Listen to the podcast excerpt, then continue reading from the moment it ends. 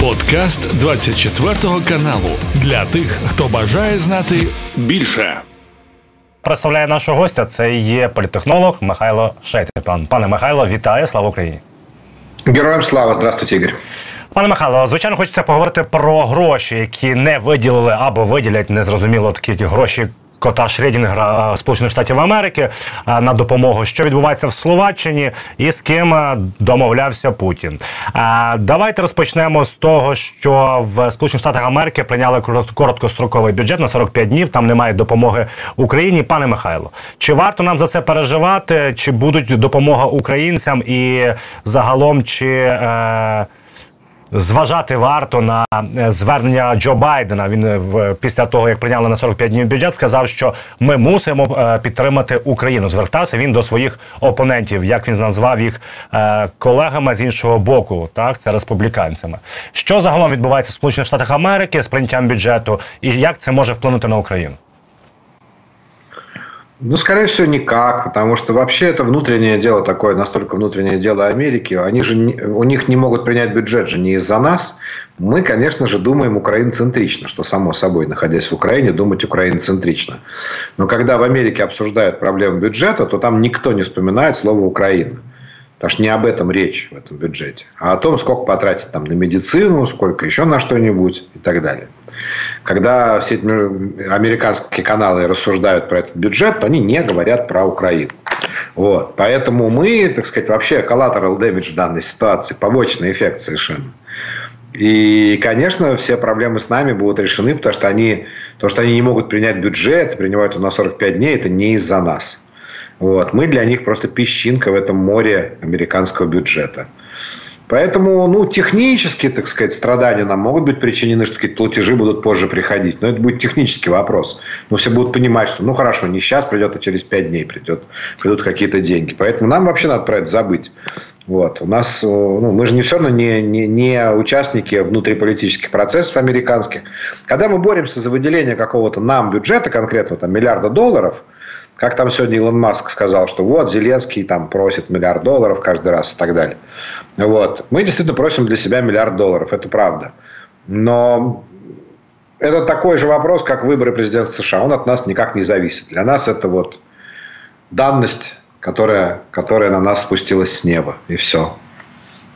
Е, пане Михайло, перед тим як задати наступне питання, хочу традиційно нагадати, що знизу буде активне посилання на YouTube канал Михайла Шайтельмана. 278 тисяч має бути 300 до кінця нашої розмови. як є додивитись. Просто ви дивитесь і клікайте підписатися на YouTube ресурс Михайла Шайтельмана.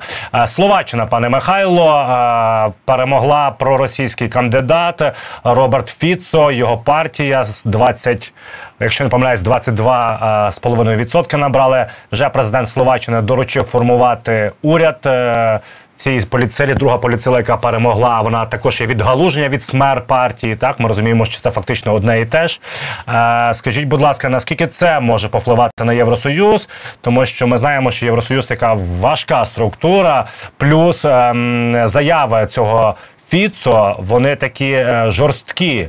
Він е, і то азовців називав фашистами, і війну почали в Україні фашисто-українці, а не Росія. Загалом він говорить про якийсь мир, мирні перемовини. Наскільки позиція Словаччини може впливати е, в допомозі і в Євросоюзу до України? Не, ну, конечно, для нас ничего приятного в этом нет, это однозначно, раз. Второе, что для нас на самом деле более неприятно – это как раз такая странная история, вроде не сильно важная, а на самом деле важная. То, что в экзит-полах, то есть во время опроса после голосования, когда у людей спрашивали, за кого проголосовали, то вот эта партия пророссийская, она же не победила, согласно данным экзит-полов. Она набрала 17%. А когда посчитали реальные результаты, то вот почти 23%. То есть есть 6% избирателей, которые проголосовали за эту партию, но не признались в этом. То есть, а почему так происходит? Потому что это общественно неодобряемое действие. То есть люди чувствуют вокруг, что в целом у них в народе не принято вслух поддерживать Российскую Федерацию и выступать против Украины. Но в душе они вот как бы эту партию поддержат почему-то, не знаю, какие-то словацкие дела. Но признаться в этом не готовы. Проголосовать готовы, это же тайное голосование. А потом подтвердить свой выбор на экзит-поле не готовы. То есть, в принципе, это говорит о том, что, может быть, там в Словакии как-то меняется, к сожалению, настроение вовсе не в нашу пользу. Вот это может быть. Раз это пока не стало предметом такого общественного консенсуса, что можно так выступать, да, но в тайне люди уже так делают. Это самая большая неприятность. А вот дальше можно, если говорить о том, насколько это конкретно повлияет на историю там, Евросоюза, как он будет по отношению к нам себя вести, я не думаю, что это сильно повлияет прямо на целый Евросоюз. Ну, мы про Венгрию столько всего плохого говорили, столько плохого. Но что, Венгрия не заблокировала ни одного э, пакета санкций. Все 11 пакетов утвердила и придерживается санкций по всем 11 пакетам. Всю помощь мы получаем от Евросоюза. Снаряды получаем, как вчера Барель сказал. Я огласил количество снарядов, получаемых нами в этом году от Евросоюза. Поэтому и Словакия не так, не так велика ее роль в Евросоюзе, чтобы судьба решений ЕС зависела от Словакии. Дальше победитель, партия победитель, у нее всего лишь 23%. Она не может одна сформировать правительство. Там она должна сформировать правительство вместе с проукраинскими партиями. Поэтому может и антироссийскими, соответственно. Поэтому может оказаться, что вообще все эти внешнеполитические вопросы могут быть отданы кому-то другому. Ведь лидер этой партии, он сказал, для нас главное не украинская история, а внутренние проблемы Словакии. Так вот, может, он себе оставит министерство, которое связано с внутренними проблемами, а какой-нибудь МИД там отдаст э, своим партнерам по коалиции, и они будут определять политику в отношении Украины, в отношении России. Ну, раз он считает, что это не самое важное для словаков. Поэтому пока мы не увидим правительство, тут вообще не надо переживать. Ну и в целом выборы проходят э, за время войны. Помните, как мы вначале переживали? Ужас. Я помню слово «премьера пад». Сразу шесть премьеров меняется в Европе. Ну, 6, так уже 15 сменилось премьеров в Европе. Но мы видим, что в среднем ничего не меняется. Там чуть лучше будет премьер, чуть ближе нам, там чуть хуже, чем чуть дальше от нас. Вот и все. То есть поверить в то, что поменяется политика Евросоюза из-за Словакии, я не готов. Если бы одновременно во Франции и Германии пришли к власти пророссийские партии, тогда да, но не из-за Словакии. Пане Михайло, а може бути ще таке, що це є політична маніпуляція від цього Фіцо? А чому? Тому що ми знаємо, що Словаччина на початку повномасштабного вторгнення дуже і дуже допомогла Україні, де передавала комплекси і власне передавала нам дивізіон цілий С-300, передавала нам міги, запчастини до мігів, озброєння, дуже багато всього. І зараз фактично ми вичи... ну, якщо можна так сказати. Е, Словаччина вичистила все, що могла дати по озброєнню. І тепер Фіцо хоче цим скористатися, сказати: ми не допоможемо більше, а по факту вже й нема що надавати, тому що вже все віддали. Ну, это же идеологический вопрос больше, чем практический. В практическом смысле, э, там, понятно, что сейчас военная техника действительно поступает с каких-то заводов, снаряды производятся специально для Украины, они покупаются, не берутся со складов. Ну, покупаются, если то не вне Евросоюза. Поэтому мы давайте к техническому вопросу не будем относиться. Нам важен действительно идейный вопрос. Важный идейный вопрос. То есть, будет ли Словакия поддерживать вот все эти... Ну, даже вот вы упомянули вопрос переговоров. Да? Вы упомянули вопрос переговоров. Угу. Сегодня, например, министр иностранных дел Германии, находясь в Киеве, заявила, что Евросоюз скоро расширится и станет от Лиссабона до Луганска. Вот. А ли будет позиция Словакии, что Евросоюз должен быть до Луганска? Это же вопрос. Вот. вот этот вопрос нам гораздо важнее, чем какая-то практическая там, передача какого-то количества вооружений, которых действительно у Словакии вряд ли есть много в загашнике. От заява Бербок, до речі, і взагалі це безпрецедентно. Борель заявив, що вперше за межі Європейського союзу виїхали 27 представників е, е, закордонних справ країн і зібралися в Києві. Наскільки це серйозне дійство, пане Михайло, ви вважаєте? І е, чи може от ми говоримо так і розуміємо, що прийняття в Європейський Союз це має бути одностайність. І чи може це бути чергова площадка для умовної Словаччини чи Угорщини виторговувати собі преференції в цій структурі, аби дозволити дати зелене світло Україні? Все будут выторговывать для себя преференции, не только Словакия, не только Венгрия. Польша будет выторговывать для себя преференции за принятие Украины. Обязательно все будут, каждый будет соблюдать свои интересы, тут сомнений нет. Но это нормальная часть политического процесса, торговаться за лучшие политические условия. Какие опасения? Мы же не верим, что там кто-то будет блокировать из этих стран принятие нас в Евросоюз вот именно с целью заблокировать. Или получить выгоды, да? А нынешняя встреча, пока мы не знаем э, ее результатов. Вот не было оглашено каких-то результатов, что о чем-то договорились, что произошло.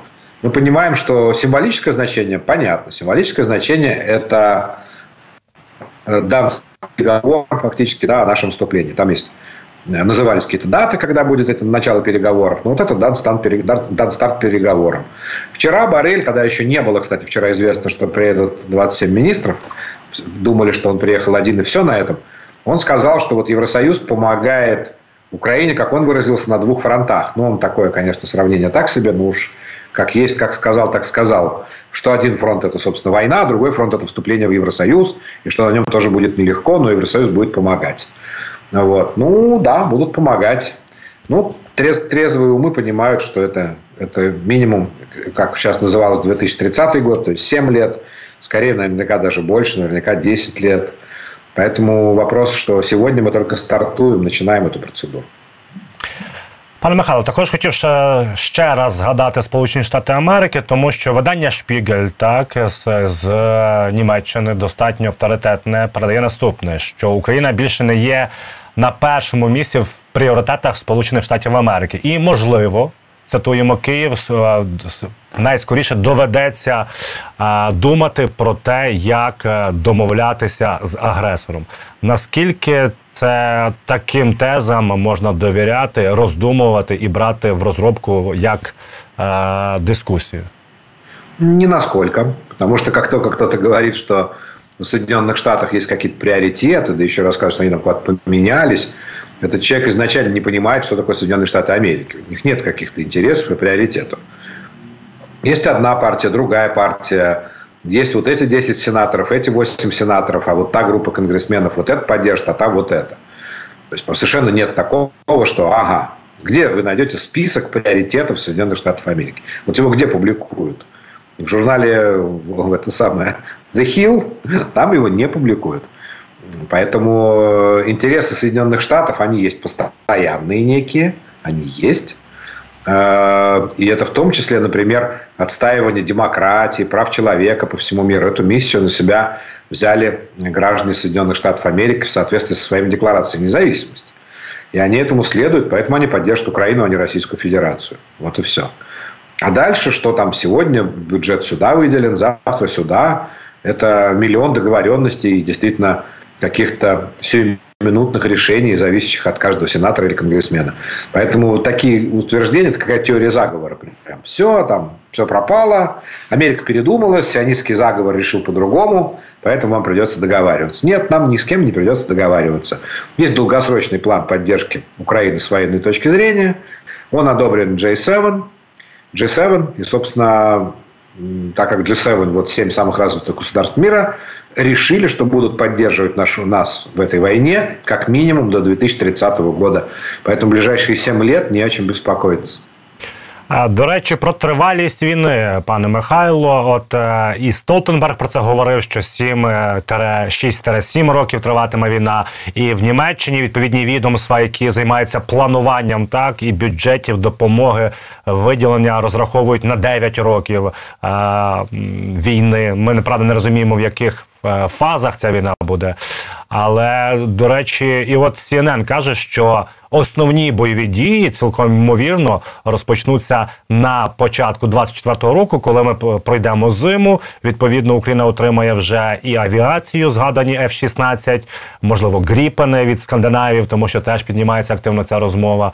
Відповідно, можливо, ракети Етекамс. І от до речі, про ракети Таурус в Німеччині заявили наступне представниця.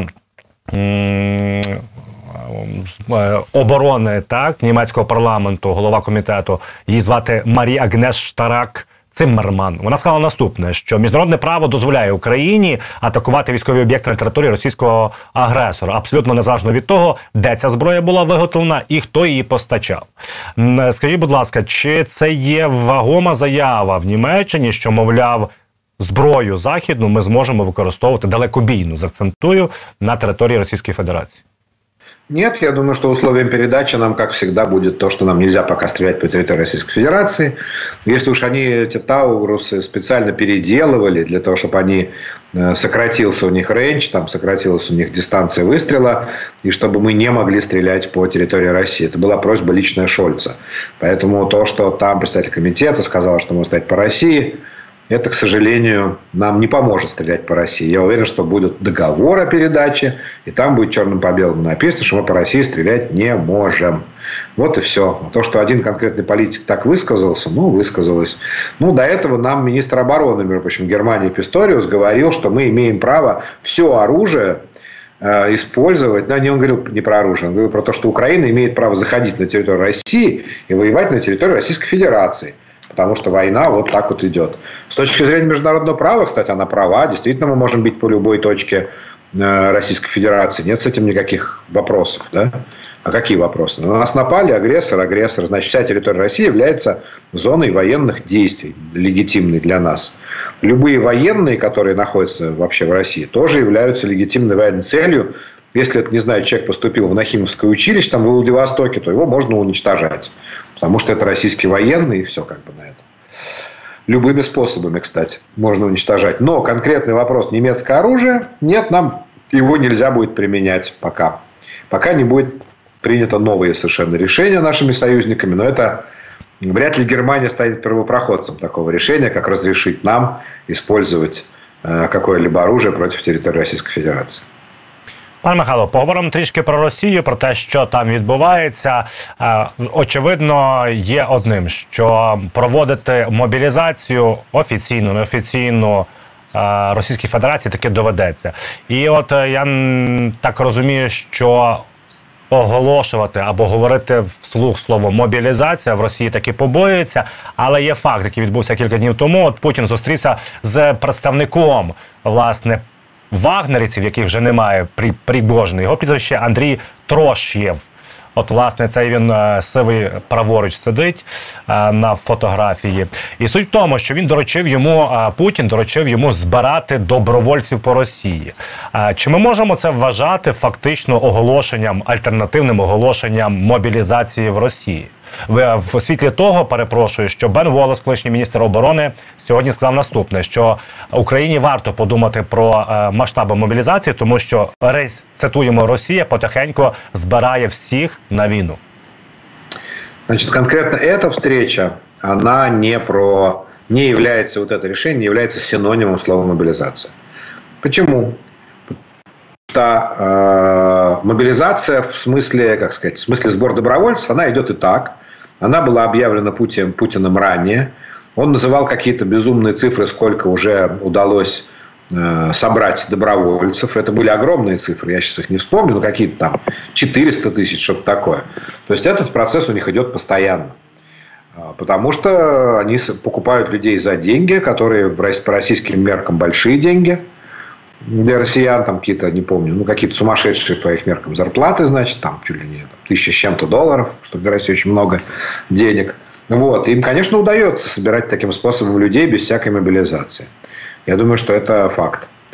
А то решение, которое огласил Путин вот на этой встрече с Евхоровым и вот этим человеком по кличке Седой, это фактически решение сформировать новый ЧВК «Вагнер». Вот ЧВК «Вагнер-2». Мы не знаем, как он будет называться, но фактически это новый ЧВК «Вагнер». Потому что этот э, погонял Седой, под него же и предлагал Путин вот на той встрече, которую, э, которую разгласил, что ли, Песков, Путин предложил тогда вагнеровцам пойти под этого Седова лечь, а Пригожин сказал, нет, наши ребята не согласны и туда не пойдут. Теперь Пригожина, когда убили, то, соответственно, он говорит Седому, а ты теперь иди сам собери, собственно, армию, найми. Это речь идет о том, что этому Седому выделят бюджет, правильно, и он сможет, там, не знаю, по зонам ходить, например, каких-то зэков набирать и так далее. Это не про армию, не про то, куда идет мобилизация, слэш набор э, добровольцев. Это про ЧВК. И уже, кстати, там есть какие-то сведения, что вроде в район Бахмута перебрасываются остатки ЧВК «Вагнер» вот в новом формате. В формате вот этого Евкурова. Евкуров этот также объездил, он зам, зам, э, замминистра обороны, Он объездил несколько африканских стран, mm-hmm. где действовал до этого ЧВК «Вагнер». То есть ему просто поручено заниматься восстановлением ЧВК «Вагнер» как бы его единицы. Вот и все. Ну, не знаю, в каком юридическом формате, там, под Минобороны или так, это же нам не важно. Нам же важно, что они пришлют кого-то или не пришлют воевать против нас. От і все. А пане Михайло, а це Євкуров і цей от Сідой, так його позивний в серед вагнерівців був. Він ж також не підтримав Пригожина в марші 23 червня на Москву з Ростова. А як ви вважаєте, не побоюється Кремль, не побоюється Путін, що він виростить другого Пригожина? Тому що Пригожин ж теж був поваром, теж був е, просто таки е, ну не прислугою, а цепним псом. Е, Путіна, а потім от виріс такого, хто намагається огризатись? Во-первых, Пригожина растили 20 лет. Мало того, знаком с Путиным с 90-х, как было сказано, самим Путиным было сказано. Так что больше 20 лет. Во-вторых, чтобы получился Пригожин, сначала должно получиться ЧВК. То есть, вот, когда получится ЧВК, когда он наберет силу, тогда появится риск, что его лидер, в данном случае Седой или Фуров, там неважно, может стать новым Пригожиным. Но до этого еще далеко, как до Луны. Они еще не собрали новый ЧВК. Совершенно не факт, что у Седова получится собрать ЧВК. Почему-то, заметьте, в ЧВК он же не был главным. Вот в ЧВК Вагнер главным был Пригожин, потом был Уткин. И только потом разные люди типа Седова. Поэтому с чего вдруг у этого человека должно получиться быть лидером? Да? Понимаете, Пригожин, человек, который долгие годы выстраивал эту систему, имел авторитет, умел управлять большими количествами людей. Там 70 тысяч человек у него на пике было в ЧВК «Вагнер». Большими деньгами, это миллиарды долларов. Вот сейчас там делят его наследство, и выяснилось, что это миллиардное наследство по-настоящему. Только долгов перед наследником у Министерства обороны почти миллиард долларов. Вот. А Седой кто он такой? Просто какой-то убийца, в смысле, а конкретный убийца. От того, ну, дайте вы Чикатило денег. Он что, соберет ЧВК «Вагнер»? Нет, не соберет. У него не получится. Он пойдет насиловать кого-то. А ЧВК «Вагнер» не соберет. Не факт, что у Седова есть какие-то организаторские, извините, способности. Мы его никогда за этим не видели. Поэтому вот до того, чтобы он стал вторым Пригожиным, должно много-много лет пройти. Пане Михайло, новий е, Міністр оборони Британії Грант Шапс, який приїздив на зустріч також із Володимиром Зеленським. Ми знаємо напередодні е, приїздили міністри оборони Франції і Британії, зустрічалися з нашим президентом. Е, відповідно, після цього він заявив наступне: що е, Путін не знає, не може перемогти в цій війні, але він не знає, як з неї вийти. А в мене питання: як ви вважаєте, чи справді хоче Путін вийти з цієї е, війни? Чому я це запитую? Тому що зараз вся пропаганда базується на тому, що Росія воює проти всього світу: НАТО, Україна, фашисти. А якщо він завершить цю війну, що ж тоді годувати всередині? Проти кого ми воюємо? Чому я ходжу в туалет на вулицю? Чому в мене немає газу? Зараз винне НАТО. Зараз винні всі навколо, тому що вони ставлять на коліна Росію. А якщо в війну справді він хоче вийти з війни, що тоді казати всередині країни? Ну, во-первых, вы задаете такие вопросы. Когда вы задаете вопрос, а почему у меня нет туалета и нет газа, вы задаете вопрос, который занял, задал бы украинец. Россияне такими вопросами не задаются. Они не знают, что должен быть туалет, что должен быть газ. Они же в Европе никогда не были. За границей не бывали. Дальше своего села тоже не ездили. Откуда им знать, что бывает что-то по-другому? Они унитазы не видели никогда. А вы как бы... Почему они стали воровать унитазы? Они же их не видели никогда вообще в жизни. Поэтому вы не думаете, не перекладываете на нас, да, на себя всю эту историю. Там так думать не способны люди, которые не имеют газа и не имеют туалета. Вот, поэтому и нет такого вопроса. Но в целом вопрос о том, хочет ли Путин выйти из войны, пока представляется ответ достаточно однозначным, что совершенно он не хочет из нее выходить, у него нет никакого интереса заканчивать войну, у него интерес есть продолжать ее. А зачем ему выходить? Совершенно непонятно. Вот вчера, кстати, есть же у Путина есть заместители. Заместители. Один из заместителей Путина – это Дмитрий Медведев. Это зам Путина по Совету Безопасности. Это зам Путина по комиссии по производству вооружений. Все Дмитрий Медведев. И он, позавчера, не вчера, он сказал во время празднования вот этого присоединения так называемых оккупированных территорий, он сказал, что будут новые территории присоединяться к Российской Федерации. А как они присоединятся, если э, они не будут воевать? Поэтому им надо воевать. Нет у Путина никакого плана прекращать войну. Я думаю, что слова Медведева надо аккуратно перевести на все языки и разослать всем заинтересованным лицам на Западе, которые советуют начать переговоры. Вот же, Зам Путина, первый зам, говорит, что нет, они будут забирать новые территории. И, кроме того, все последние послания Путина, которые он делал там федеральному собранию, еще где-то, они свидетельствовали о том, в общем, так сказать, содержался там месседж, что война это теперь всегда. Всегда, пока есть Российская Федерация, пока есть Путин, будет война. Эта страна всегда будет воевать. Поэтому нет у него интереса выходить из войны. Пане Михайло, якщо згадувати Туреччину і президента Туреччини Ердогана, ми завжди з вами говорили, що в першу чергу в Туреччині є інтереси Туреччини, так а далі вже все інше, все навколо. Чому зараз вирішив, от стільки років Туреччина була кандидатом в на вступ в Європейський Союз? Чому саме зараз ви вирішив піднімати ставки Ердоган, підігрівати це питання і розповідати, що мовляв, нам набридло стукати в двері ЄС, нам ЄС фактично не потрібен? Ну, он, кстати, какие-то подобные вещи после выборов, вот когда у него недавно были выборы, на которых он победил, там же снова поднималась тема именно членства в Евросоюзе. Потому что действительно, вы правы, все уже как бы и забыли о том, что Турция кандидат. Были, я помню, те большие обсуждения давние, стародавние, о том, чтобы делать Турцию кандидатом. Вот. В общем, многие в Европе были против, считая, что Турция недостаточно для этого европейская страна, что она скорее азиатская что технически, территориально действительно правда. Но вот как бы победила точка зрения, что надо делать Турцию кандидатом. И именно Эрдоган, придя к власти, остановил все эти переговорные процессы. И был же переговор, были переговоры. Вот то, что у нас сегодня начинается с Европой, то у Турции уже было. Эрдоган вышел из этих переговоров. Поэтому он эту, эту карту оставляет, так скорее, знаете, там, подразнить гусей. То подразнить Евросоюз, напоминанием, что алло, мы же кандидаты в ЕС, вы не забыли? То подразнить Россию словами в смысле, вы о чем? Мы же кандидаты в Евросоюз, вы что? Вот. Поэтому, ну, лежит такая карта у него в запасниках. Вот и лежит.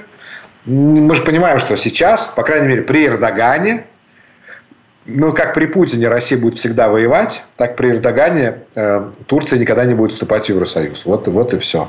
Поскольку это противоречит его личным, наверное, и политическим взглядам.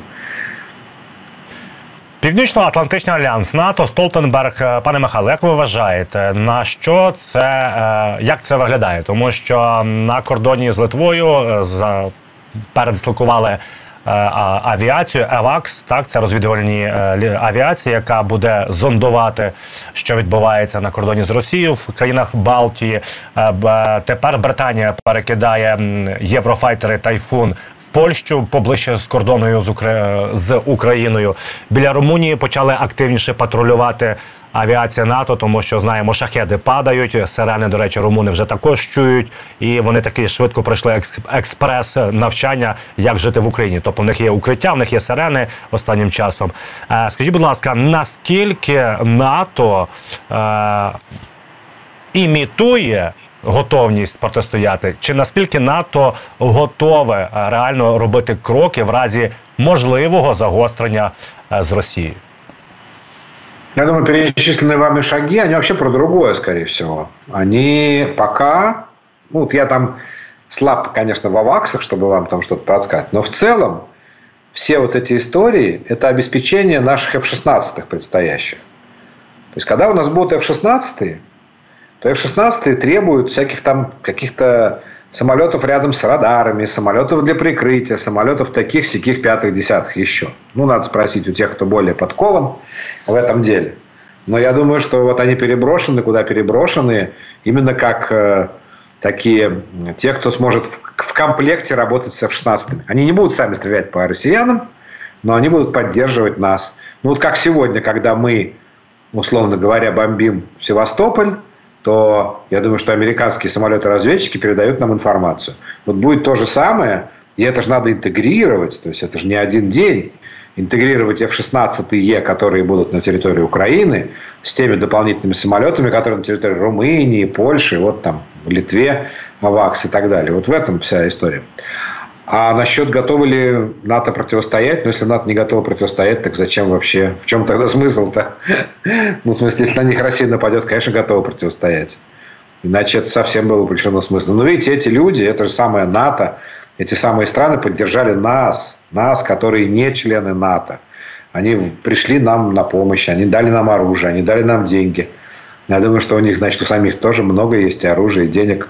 Значит, они обучили наших солдат, ну, наверное, своих, наверное, тоже обучили, правильно? Поэтому, конечно, они готовы к противостоянию в любую минуту. Пане Михайло, на завершення інформація така цікава, тому що Китай вирішив забрати Сполучених Штатів Америки свої панди зоопарків, які вони надали на тимчасове утримання. Здавалось би, новина така світська, так ну панди були, панди, панди забрали. Але багато хто каже, що це символічний крок Китаю. Він так завжди робить. Країни, які він вважає недружніми, він власне забирає свої панди. Наскільки серйозний цей крок можна розцінювати? Чи справді це якийсь жест, чи це банально панда їде з Сполучених Штатів Америки до Китаю? Не знаю, наверное, это как когда бывшие уходят, да, и еще я заберу с собой вот эти мягкие игрушки, правильно? Ну, это ж так примерно. Видимо, панды, они же действительно похожи на мягких игрушек. И Китай ведет себя как бывшая. Но знаете, когда уходит бывшая, то появляется новое ведь, правильно? И кто придет на место Китая, называется. Китайские панды кем-то будут заменены сейчас в зоопарках в зоопарках э, этого самого Соединенных Штатов Америки. А где есть еще панды? Может, в Индии есть или в Индонезии.